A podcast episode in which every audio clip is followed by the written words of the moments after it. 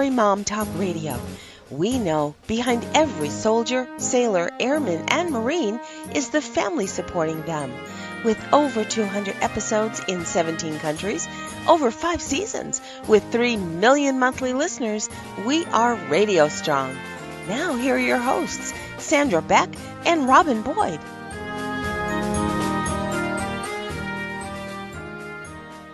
This is Sandra Beck, and we have got such a great show today. You're going to want to grab a pen and a piece of paper. You're going to want to make note of this. You're going to want to find it on iTunes and give it to your friends, because one of the things that I find with parenting is my friends ask me questions. I'm like, what do I know? I'm my kid's the same age as your age. How am I supposed to know, like, how to handle this or what's coming next? I'm not a parenting expert, but I do have a lady who is, and today we're going to be visiting with Sharon Silver, and she's the owner of proactive parenting dot net, and we are putting together a four-part parenting season, uh, parenting series, and you're not going to want to miss this, because we are going to talk about yelling, we are going to talk about arguing, we're going to talk about consequences, we're going to talk about feelings. I mean, these things are so important, especially when your kids hit the preteen, teen years. You know, when my kids were little, Sharon, I thought, oh, these little blessed angels. And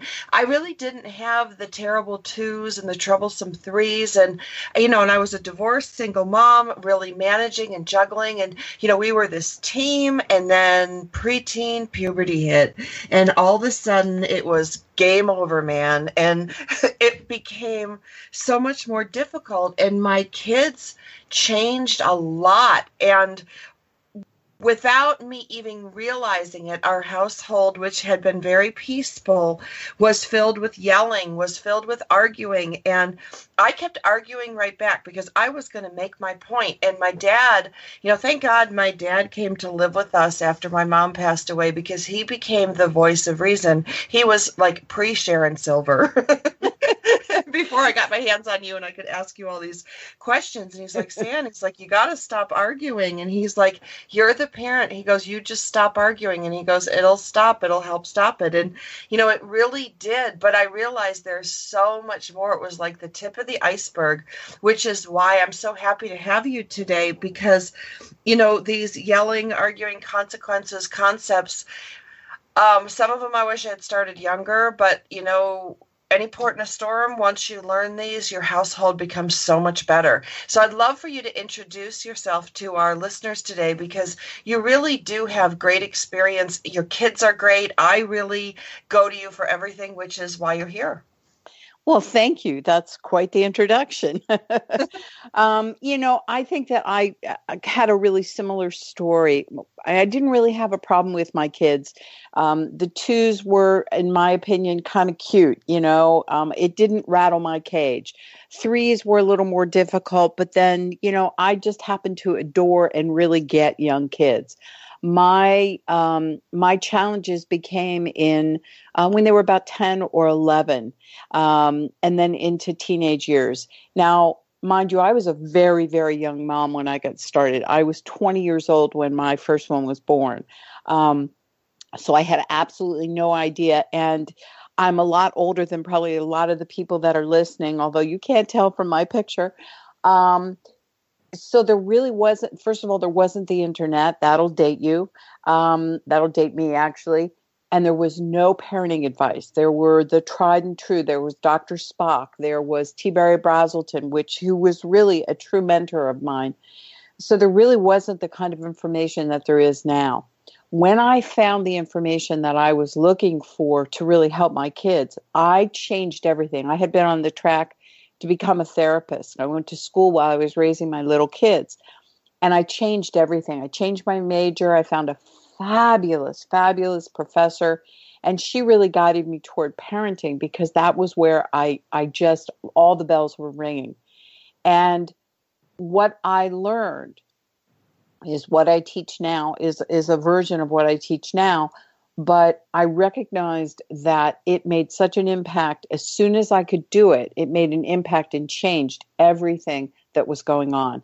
So a lot of people say we have to start when you're young. Look, life is life. You start when you start. You do the best you can. and all of it is good stuff. So, you know, it made a huge difference. The teen years were very difficult in our house. And I think that's the first thing that I want people to understand. Here I sit as a parenting expert does not mean that I did not go through exactly what you're going through, because life is life. Emotions are emotions. Dynamics are dynamics. And kids are kids. So anybody that tells you my life was totally peaceful, I have it all together, run away from them. Because I don't I don't believe that's true. I tell the truth. Daily life is difficult. It's frustrating. It's real.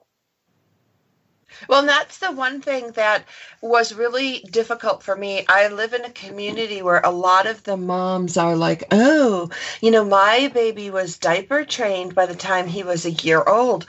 Yours is three, you know, horrified look, you know, the unspoken uh, criticism. And I think, you know, with social media and the way families are portrayed, we see happy vacations on Facebook. We see, oh, my son got an award, or we see like, oh, my little love bug is fifteen today, and we see fifteen pictures of them. You know, it's it's it's an illusion, and it's not reality in the household. And what I wasn't prepared for, Sharon, was because I really didn't have difficult little kids. You know, my kids were pretty good, you know, very, they got along well. They didn't, I wasn't prepared at all for the arguing that started, the yelling. Mm-hmm. I couldn't believe my eyes. Yeah. You know, um, back to what you said about social media, I was at the beach the other day, and I literally, right in front of me, I just love when the universe sends me a snapshot that I can use forevermore. It was perfect. I watched this couple. The woman had a semi-pissed off, frustrated look on her face, and she was walking next to her um, her husband or her partner, and he was getting ready to tell uh, to take a selfie. The moment that he said, ready, set, go, she put a smile on her face. It was complete change. They took the selfie, and she went back to the pissed off look. And there you have it. So, you know, social media is a snapshot of the pretty side of life. Um, whenever I was raising my kids when they were teenagers, everybody knew that I was a parent educator. And I'll be honest, because that's just who I am, I ran around and closed all the doors and windows before my kids began screaming and yelling and we were going to have a meltdown, because the last thing I wanted was the neighbors to know that we were just like everybody else.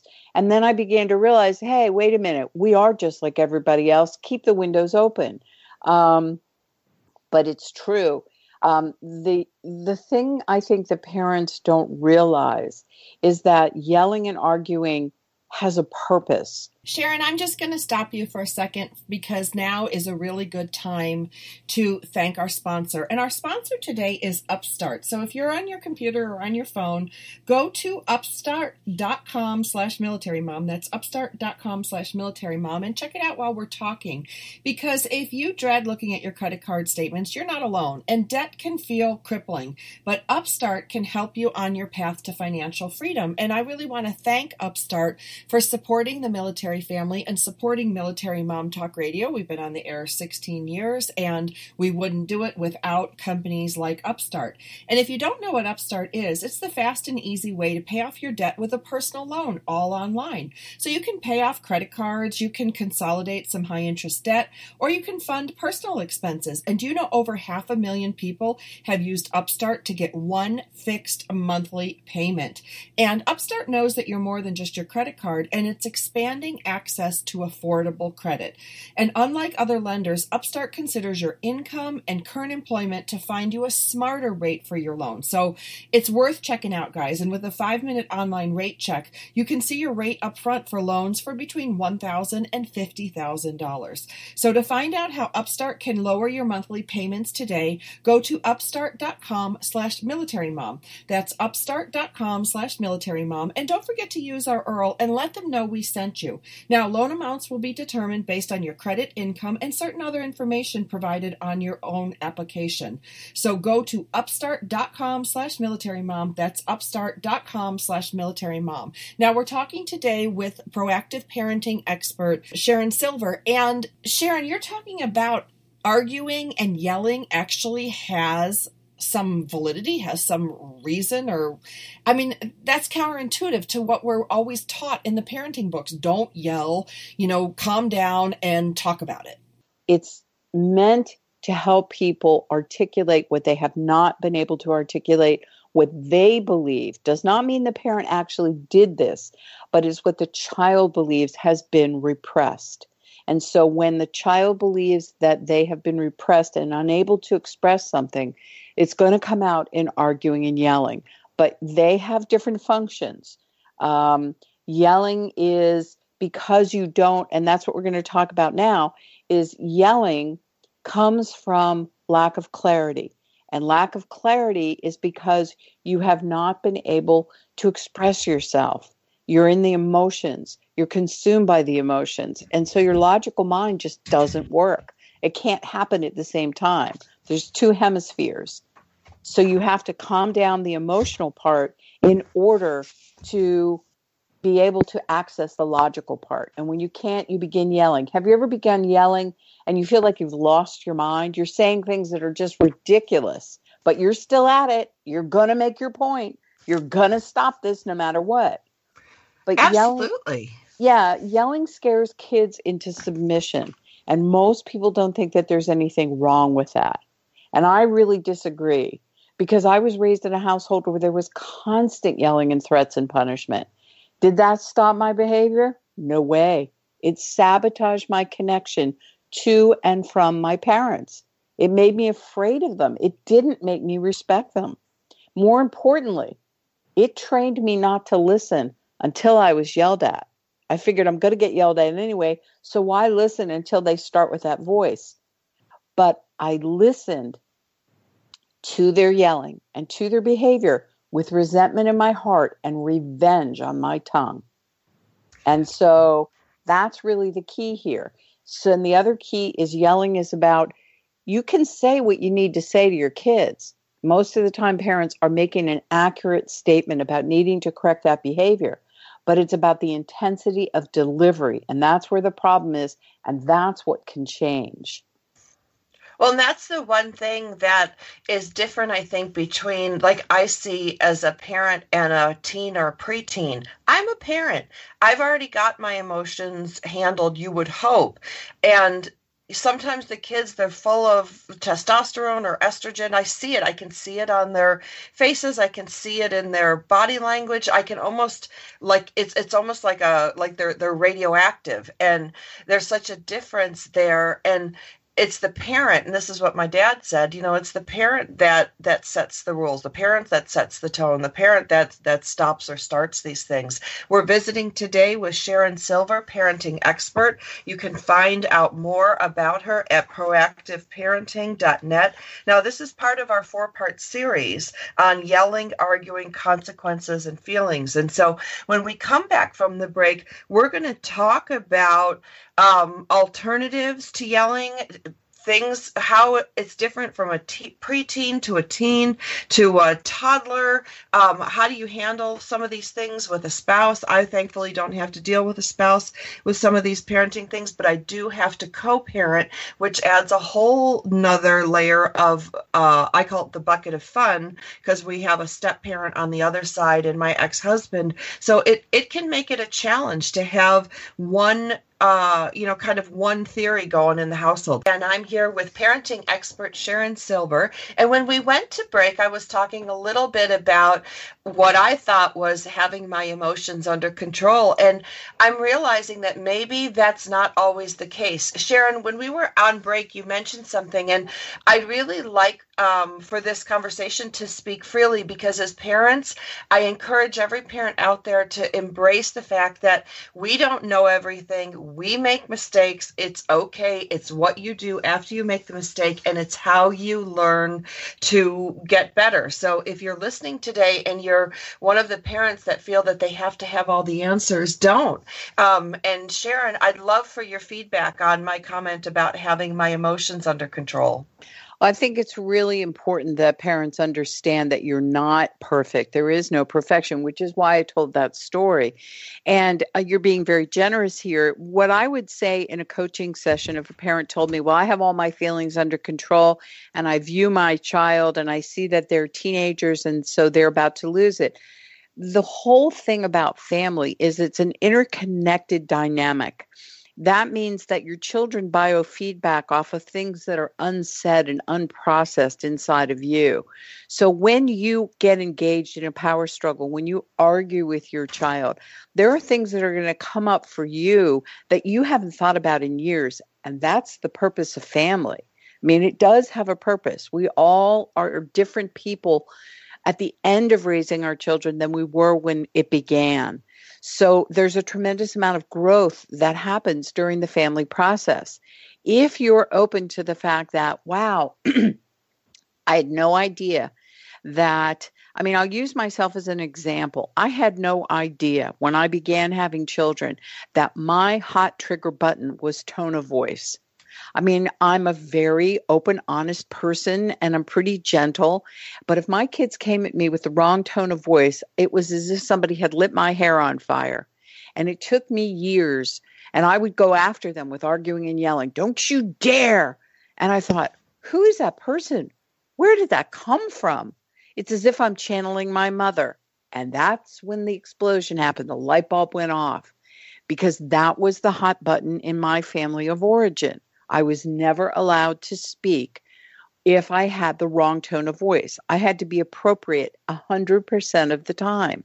That gave me no room to express my feelings, to learn to ha- to feel safe in my own home so that I could learn how to navigate those feelings and what to do with them. Let me give you a really good example. I love examples that are so simple.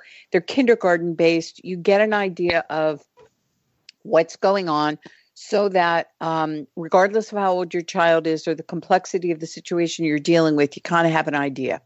So last week I was at the beach, like I said, we finally went there.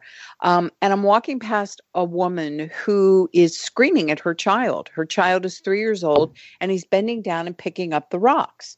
Okay, you know, it's kind of reasonable. Don't pick up the rocks. The problem was the intensity of her delivery. She was using a raging voice to tell him to put the rocks down. Now, if you remove the obvious, possibly mom had told him a million times in the last five minutes to put the rocks down and she was frustrated. Or maybe she was focused on adult issues and it was causing her to lash out. That's life. Those things happen. But for the purposes of this discussion, let's say that none of that is true. That mom uses that intense voice and delivery for every correction she makes. If you peel back the layers, you have to look, you have to ask mom to look at her own belief system. Maybe she believes that her kids will only listen if she does yell. Well, the unfortunate part of that is that her intensity in her yelling has actually trained her kids to behave that way. She's shown them by her intensity and the way she reacts that mom doesn't usually take action until she uses that mom voice, that intensity. So her kids have figured out that they can continue doing whatever they're doing until the moment when the mom voice arrives. The problem is that they'll never learn how to change their behavior if they continue with that. Or maybe mom has um, feelings that have been stuffed away from her childhood or something else. And she's, she's packed those issues away in cold storage. And she thinks that they have no impact on her daily life. But what's happening is that your emotions absolutely do have an impact on your daily life, and they begin leaking through. And that's part of the reason why you yell at your kids. It's like a, a slow hiss, a slow discharge. Well, and the other thing I think, because I had a mom like that, you know, my mom, like I never did anything till she really yelled because it didn't matter. Like, you know, there was a bunch of us in the household and we would just all ignore her. We would tune her out until she yelled because we knew we could do whatever we wanted, you know, and and just wait until she yelled. And then we knew it was then then it was time to stop. There you go. So you knew she had told, she had taught you what her moment was. So the easiest way to deal with that is to reset when you take action. Instead of waiting until you yell, which you've trained your children to listen when that happens, take action immediately when you're still calm, when you still have a brain. You need to say, oh, uh-uh, that's not going to happen. Let's stop this right now. I have a problem with this, or whatever you need to say. You do not need to wait until you get furious in order to stop them. Now, that moment for reset is going to take a while, and you're going to have to literally retrain your kids. But it's one of the most beneficial things that you can do. Take action the moment that you have a feeling that that's agitating you or frustrating you. Don't ignore it. Address it. Well, and it's funny, you know, you were talking about hot buttons, and, you know, I'm pretty, I'm pretty even keel person, but the one thing that really like lights up my firecracker is when my, like one of my children puts the other one down. I was the middle child. I had older and younger siblings. And so often I felt, you know, kind of lost in the mix, or there was always somebody better. And then, you know, if, if the baby whined and, and I was there, I'd get in trouble, you know? So it's like when one of them puts the other one down, that causes me to just go bananas through the roof. And it's funny because it's not even about me, but it totally triggers that, hey, you know what? You're always going to be older. You're always going to be taller. You're always going to be a boy, or you're always going to be my older sister. Like, I'll never catch up. So when that happens, I find myself yelling, and I'm I'm yelling, and I don't even know why I'm yelling at that point. And now I do. I mean, thank you, Sharon, because that was a big issue for me.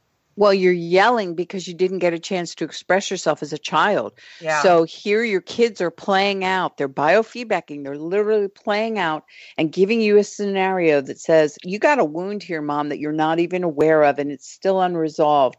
So I'm going to push your buttons, and it's going to surface and give you the opportunity to address it. And you'll find that if you write a letter to your sisters and you tell them, you never send a letter, but you write an honest letter and tell you what their behavior did to you, that you're literally exorcising those feelings from you. And you'll find that your reaction to your children is very different as a result after that. I will. I will do that. And one of the things I did say, because the kids actually called me on it. You know, that's the one thing about, you know, Niles and Frazier. They they call me on stuff. They're like, you know, Mom, why does this bother you so much? Or like, you know, what does this have to do with you? And, um, you know, and I've shared with them things like, you know, my one family member, my one sister who said all the time, like, I couldn't sing. I can't dance. It's like, she's the dancer. She's the singer. She's the artist, blah, blah, blah, blah, blah. And it's really funny, Sharon. Like today, I made my living off my voice, you know, mm-hmm. from being this little kid that was told she can't sing, she's got a terrible voice, and ha ha ha, it's so funny, you're funny. And, um, you know, and I shared with the kids all those words that your older siblings, if you have one or two that really put you down constantly, it does leave a mark, and it does impact you the rest of your life. It does. And I have a very similar button. I was told I had a big mouth, and nothing that I said was valuable. I used to have my mouth washed out with soap, and I had my mouth smacked, and I make my living by talking. So the hurdle I had to go over was, in the beginning, like twenty-five years ago, I had to literally go back and figure out, why do I feel terrified and blocked to express myself in the area that delights me, that is my destiny, that is effortless for me? It's because I have to get over that hurdle of nothing you have to say is valuable. And that was my childhood wound. But now I bring it into my parenting, and I show parents this. So look at your hot button. What is it that is provoked inside of you? What's the hot button that makes you yell every time with your kids? See if you can track it back to something that happened to you. It doesn't have to be exact, but something, there's some connective tissue there. And that's where you're going to be able to dissolve it so that you can help yourself. Well, and we all have them. You know, that's the thing. It's like, this is something that, you know, we've all had experiences from our childhood, whether they're from siblings or parents, that we carry forward. And I love how you illustrated it so beautifully. It's like our kids play out these scenes. They play out these scenarios that give us the opportunity to examine and let go. Because once you let go of these things too, Sharon, you feel so much more free. You know, yeah. Neither of us are shrinks, and we're not here. Here to, you know, we're here to talk about our, our expertise and our experience, but you can feel a lot lighter when you let some of the stuff go. Well, yeah. And the other thing is that you're modeling for your child, because they're going to find themselves in a situation. I mean, let's face it, we are cleaning up what was done to us, but we have yet to pay attention to what we have done to our children. And nobody escapes this without a wound. And that's like even my kids, you know, not even my kids. That's a horrible thing to say. Of course, my kids, I ask them all the time, okay, how did I screw you up? Why, why are you behaving this way? And finally, both of them got so sick and tired of me doing this that my youngest looked at me and said, stop blaming yourself. Is it possible that I just am doing this? I had a good childhood. I said, yeah, but I created the wound. He said, yeah, but that's kind of what life is all about, isn't it, Mom? And I'm like, and there goes my teacher. You know? We're here today with Sharon Silver of proactive parenting dot net. When we come back, we're going to talk a little bit more about uh, yelling. And I want to talk about yelling between siblings. And one of the things we think about is the legacy of parent to child as we go up beyond our family tree, and how we can stop some of these legacies that are handed down.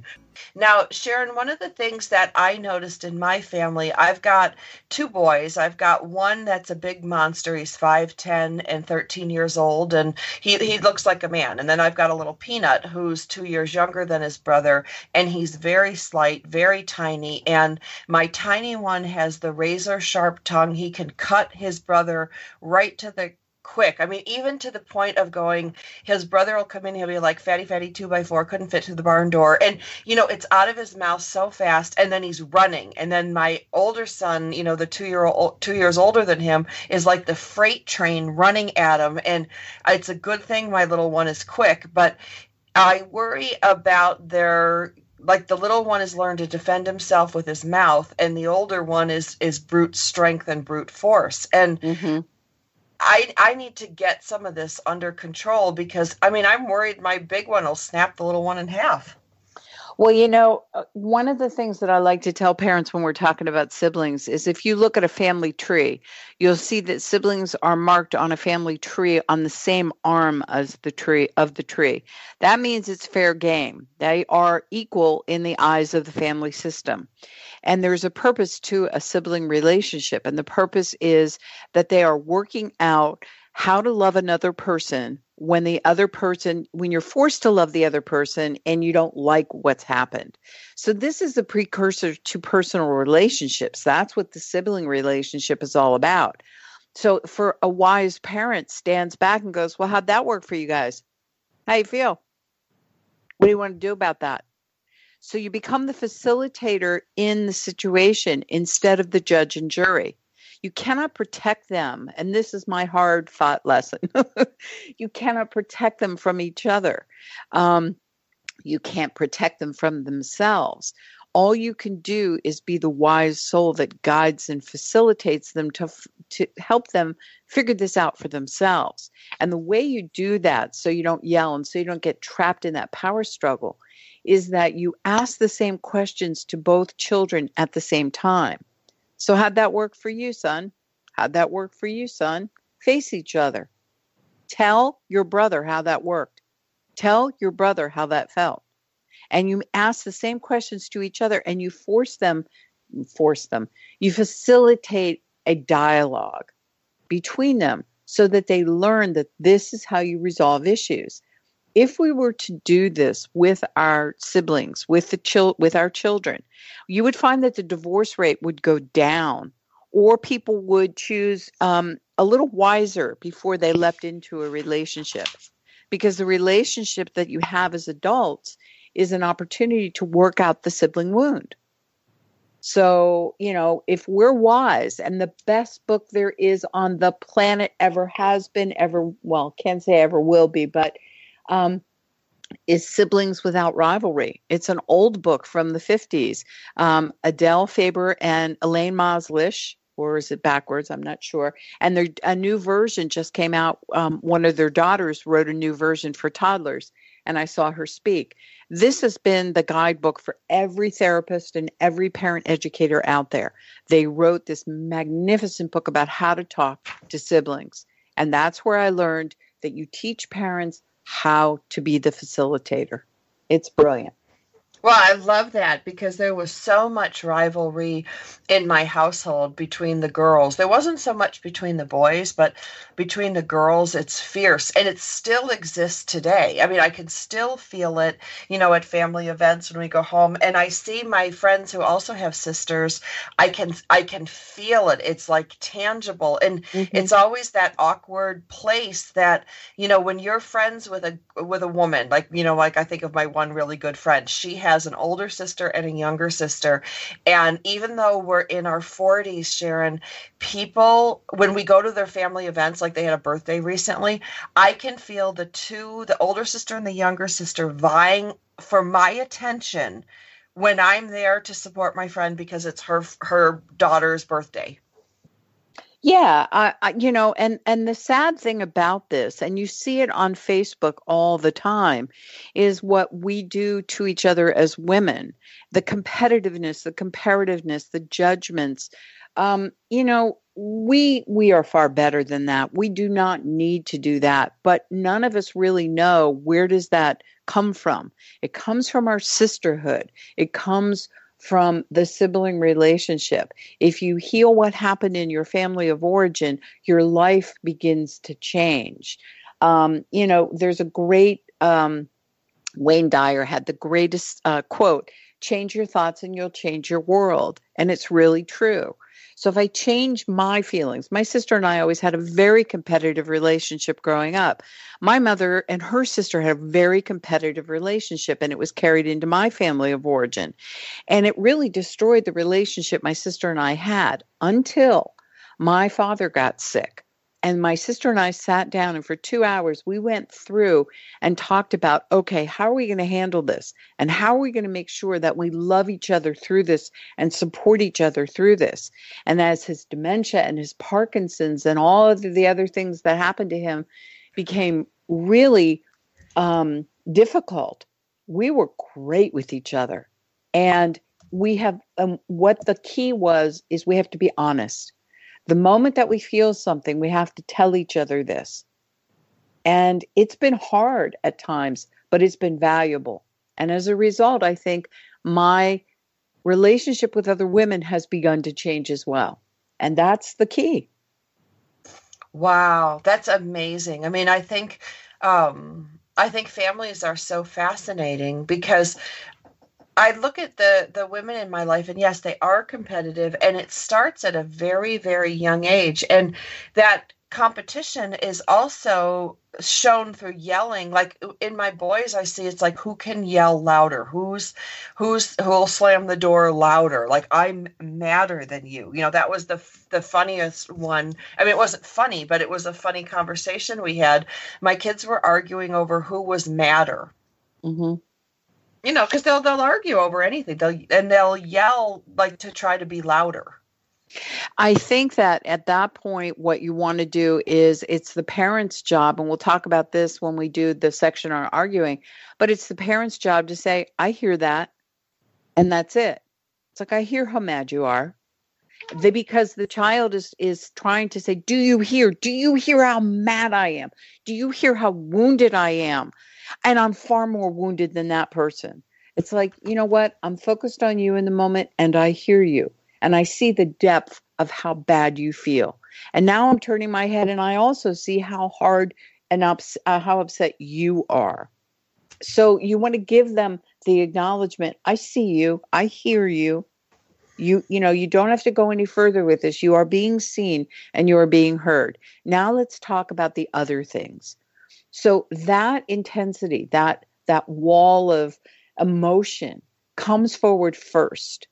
What's beneath it is where the work is. What's beneath it and behind it is what you want to get to as a parent. But you'll never get there if you don't acknowledge the big emotions that come forward first. Well, and I can see how both things are tied together, Sharon. Like, you know, my mom was a yeller. And so we, you know, the kids really didn't do anything. We didn't jump until she yelled. You know, we'd wait, wait till it went to that point.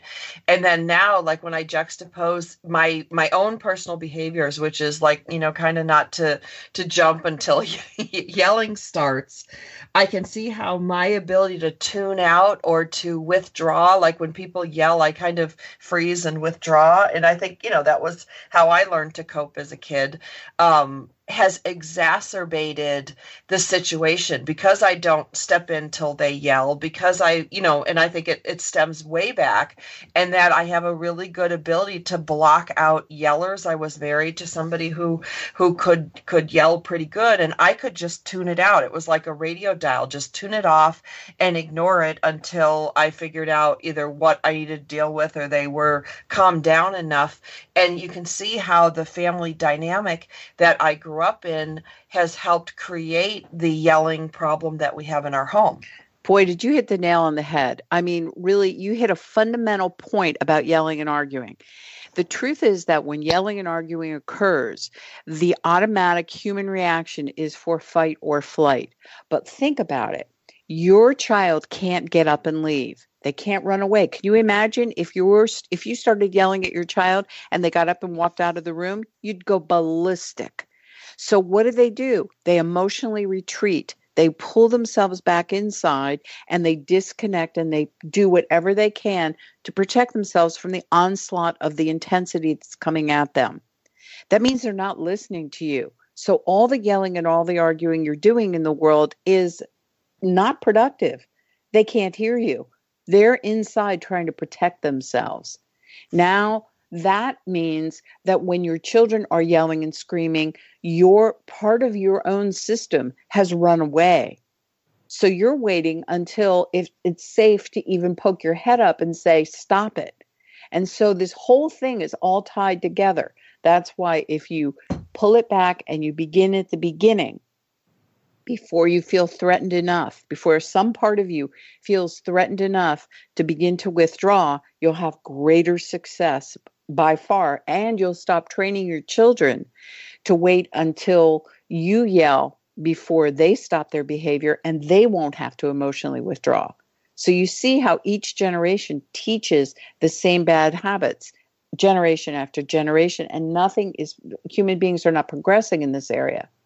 Well, and the other thing that I just wanted to share before we go to commercial break is is yelling and that seething, you know, when when a parent or somebody's so mad and they're they may not be yelling, they may not be raising their voice, but they're seething and they're they're sending out so much angry energy. It's like yelling, like you can yell silently. And I want to talk about that when we get back from the break, because there is yelling, but that seething, and I come from a family of seethers, and that's something something that I want to talk about, because they'll always say things like, well, I never raised my voice. I didn't yell at you. Yeah, but you seethed at me and you you glared at me and you did all these behaviors. So I want to talk about that when we get back from the break. We're visiting today with Sharon Silver, proactive parenting dot net, and we're talking about yelling. And when we come back from the break, we're going to talk a little bit about the silent yellers, because I think that that's worth putting on the table today. I'm here with Sharon Silver of proactive parenting dot net, and I really hope that you invite your husband, your co-parents, your step-parents, your whatever, to listen to these episodes either with you or without you, because there's some really good gems coming out of this. I mean, every show we do, Sharon, together, I always come out with, with great things, you know, and today's show, I've got three or four of them, but one of them is going to be saying, like, I hear how mad you are, and I see how bad you feel. I'm those I'm going to embrace into my kind of parenting toolkit, because, you know, I've got one kid who's a yeller and then one kid who's a seether. And by seething, I mean they they put off so much angry, negative emotion. They glare, they cross their arms. The the body language is in their own way yelling. Um, and it's funny because my quiet one is the yeller and then my chatterbox is the seether. And, you know, they're kind of, they're, they take on these opposite personas, but just because my little seether doesn't yell and scream doesn't mean he's any less angry. And coming from a family of one yeller and the rest of them a lot of seethers, that seething angry energy, just because you're not opening your mouth and yelling, can still be very destructive. Yeah, it can. So I would ask you a question, because this doesn't mean that it's accurate for everybody, but here's the question. Do you think that a seether, somebody in your family or one of your children, is doing this unconsciously, and the message, part of the message is, come and find what I'm angry about? Mm. I'm putting the onus on you to come to me. You can see I'm angry. You come here. Yes, absolutely. That that fits my little guy to a T, because he'll go in the other room and seethe, and then he'll come in and get a drink and look at me and seethe at me, and oh, then yeah. retreat. Seethe yeah. and retreat until I come in. Exactly. It's a, it's it's a form of, you know, come here, find it, work for it. I'm making you pay for it. Right. Um, you know, it is. Um, my mother was a seether to this point. You know, she's, she's still, I think she still is. And it was kind of like, she would be mad, and she would basically, we would come home from school and find our drawers had been dumped all over our floor. Something had occurred, and we don't know what made her mad, but we had to clean it up. So then it was, not only did we have to clean up our drawers, because obviously they were a mess, Um, which, you know, that's accurate, but there's a million ways to ask children to clean up their drawers. But now we had to live in fear and try and figure out, what are you mad about? So it became our responsibility to go to her and basically beg for, give us the information. Now, today's society, there are, there's confusing messages that a child has, uh, is given, that they have to figure out. And then that becomes an added burden to the emotional drama that causes yelling. And one of those statements is, I'm mad at what you did. I'm not mad at you. Now, we've been using that statement for a really long time, and I've had a real problem with it almost since I heard it. I understand the goodness of this statement. And it, what you're trying to do is differentiate between the action that you did and the person that you are. But you have to understand that you're speaking to a child, and that child doesn't have the emotional bandwidth or the maturity to basically um, pull apart that subtle, complicated distinction. So the child is fearful, and the child basically opens themselves up when they're being yelled at. And then the parent says, you understand that I yelled at you because of what you did, not because I'm mad at you. Well, the child's vulnerable, open, and emotional, and cannot figure this out. So the child basically accepts all of the words and the characteristics, um, the character assassinations that are being thrown at them, because they can't differentiate. Now, that could cause a child to grow up and be a seether. It could cause them to withhold. It's like, I can't figure out why people are mad at me, so I'm just going to stand here. And you're going to have to just come and tell me why you're mad at me. I can't figure it out for myself. It puts the burden on the other person in the relationship to come uh, and explain themselves. So it's not an open, honest dialogue is what I'm basically saying. It's it's a difficult part. You can see how complicated this gets. It does get complicated. And, you know, the one thing that... You know, and I kind of knew this growing up, because my, my brothers and sisters are all very different. You know, in some ways we're really similar, but in a lot of ways we're really different. And, um, you know, you look at how, like when my mom was sick and dying, she had breast cancer, and, and she ultimately died from breast cancer, how different everybody handled her illness, her sickness, the different stages. And, um, you know, when you have a family, it's like this microcosm of little personalities and, and interacting. What would your advice be for me? And, you know, I'm, I'm just going to ask this because I think there's other parents that have little seethers like I do. What would you do with the seether? Like, what do you do when, like, my kid comes in, my little peanut comes in the kitchen and slams a cup down and then walks in the other room? Do you, do you chase him down? Like, you know, what do you do? in the beginning, I think you do have to follow them in until you can reroute that and retrain that so that the child feels comfortable enough to come. And I would start by going in and saying, you know, um, I just want you to know that however you're feeling, no matter what you're feeling, it's totally okay to tell me. And I just wanted to open the door and let you know that I'm here whenever you're ready. So if you need to come into the kitchen to tell me, feel free to do that, but please don't break a cup by slamming it on the counter. Use your words to tell me you're ready to talk, okay? And and start with that and say, anything you have to say is fine. It's fine. Just, you're not allowed to break a cup. That's not okay. So they'll usually laugh at that point, and that's really a good thing. You want to try and, you know, break open the moment, but you need to make it okay. At some point, you want to get to the bottom line, which is, why do you, why are you holding these feelings in? Does that feel good? Wouldn't it be better to have them come out of your mouth? I'm just I writing hear, all this down. I know, I know it's ridiculous. I hear, I hear you're taking notes.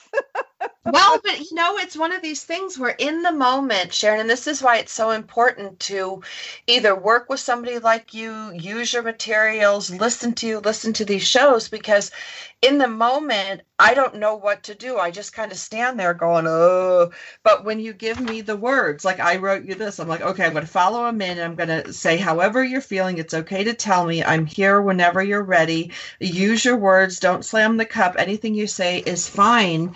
Um, giving me just even those languaging words helps me open the door, because if I had to come up with those words on the fly by myself, I, I couldn't. I can do it with practice, but that's why, you know, I'm a big believer in modeling, model like success leaves clues, and, and there's other parents that have walked this path before me. So if I can borrow your languaging until it becomes part of me, um, I can, I can get more immediate results. You know, uh, that's exactly why I created my new program. It's called Stop Reacting and Start Responding, the course. And it's an opportunity for parents to work with me for an entire year. Once a month, they'll get a new seminar, or they'll get something um, that I'm putting out that will help them with the languaging, that will help them uh, dismantle this. And it starts with a free webinar. All the information's at the website. But that's why I created this, because if you work with me for a year, you get an opportunity to truly change your, your parenting style from reacting to responding. Well, and let me clarify that for a second. Reacting is when you just what? Reacting is when you just let it fly without thinking. You're consumed by your emotions. You are arguing, you're yelling. Um, it's not making much logical sense. Responding is starting way before you have a reaction, and it's being able to assess what's going on. But more importantly, it's being the facilitator. It's being the guide. It's being able to respond to what your child is feeling and going from there. So does it mean that there is always a perfect way of handling it? No. But what I offer parents are questions that will bridge the gap between this incident and how we find a solution, because that gap is where parents are getting into trouble. That's where they don't know what to say, and I'm giving them what to say that will help unearth this. I'm not in everybody's living room, so I can't tell you the exact thing to say, but I can give you questions and um, ways to bridge that gap so you can unearth what's really going on, and then you know where to go. Does that mean that there's no consequences? Not at all. In fact, it causes parents to be very clear, very empathetic, very loving, and very firm. Because the goal is, my darling, it's my job to teach you how to behave. You chose that action. I have to do something about that. The more that you language this, the more that you respond, the more your child goes, yeah, I know. And they're willing to accept it. And the yelling and the arguing fades away. So that's what that's what the membership is all about, is, you know, really experiencing over and over again and having in your hands the conversations, the things that you're writing down, the tips that I hand out to people so they can really make it. And, and you know, the, I hate the term, but it's true. You want to fake it till you make it. That's what I'm giving you. Well, and that's it. I mean, I'm not a parenting expert. You know, my kids are are ten and thirteen or eleven and thirteen. You know, I, I don't know these things. And so borrowing wisdom is is is great, because here's the thing.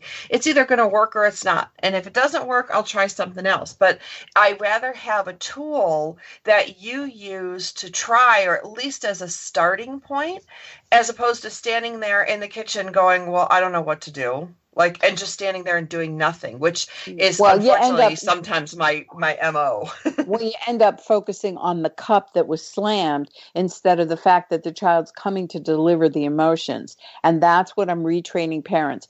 Don't go for the bait. Don't go for the fact that they came in and slammed the cup on the counter. Don't you dare do that. Who do you think you are? Go for, oh, that's a red flag. You need to talk. That, and we'll get to the cup at the end.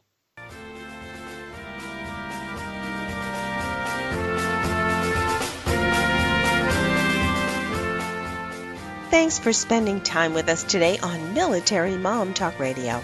We've got more than two hundred episodes available to you anytime on iTunes or at our website, military mom talk radio dot com. Find us on Facebook or Twitter. We look forward to another great conversation with you on Military Mom Talk Radio.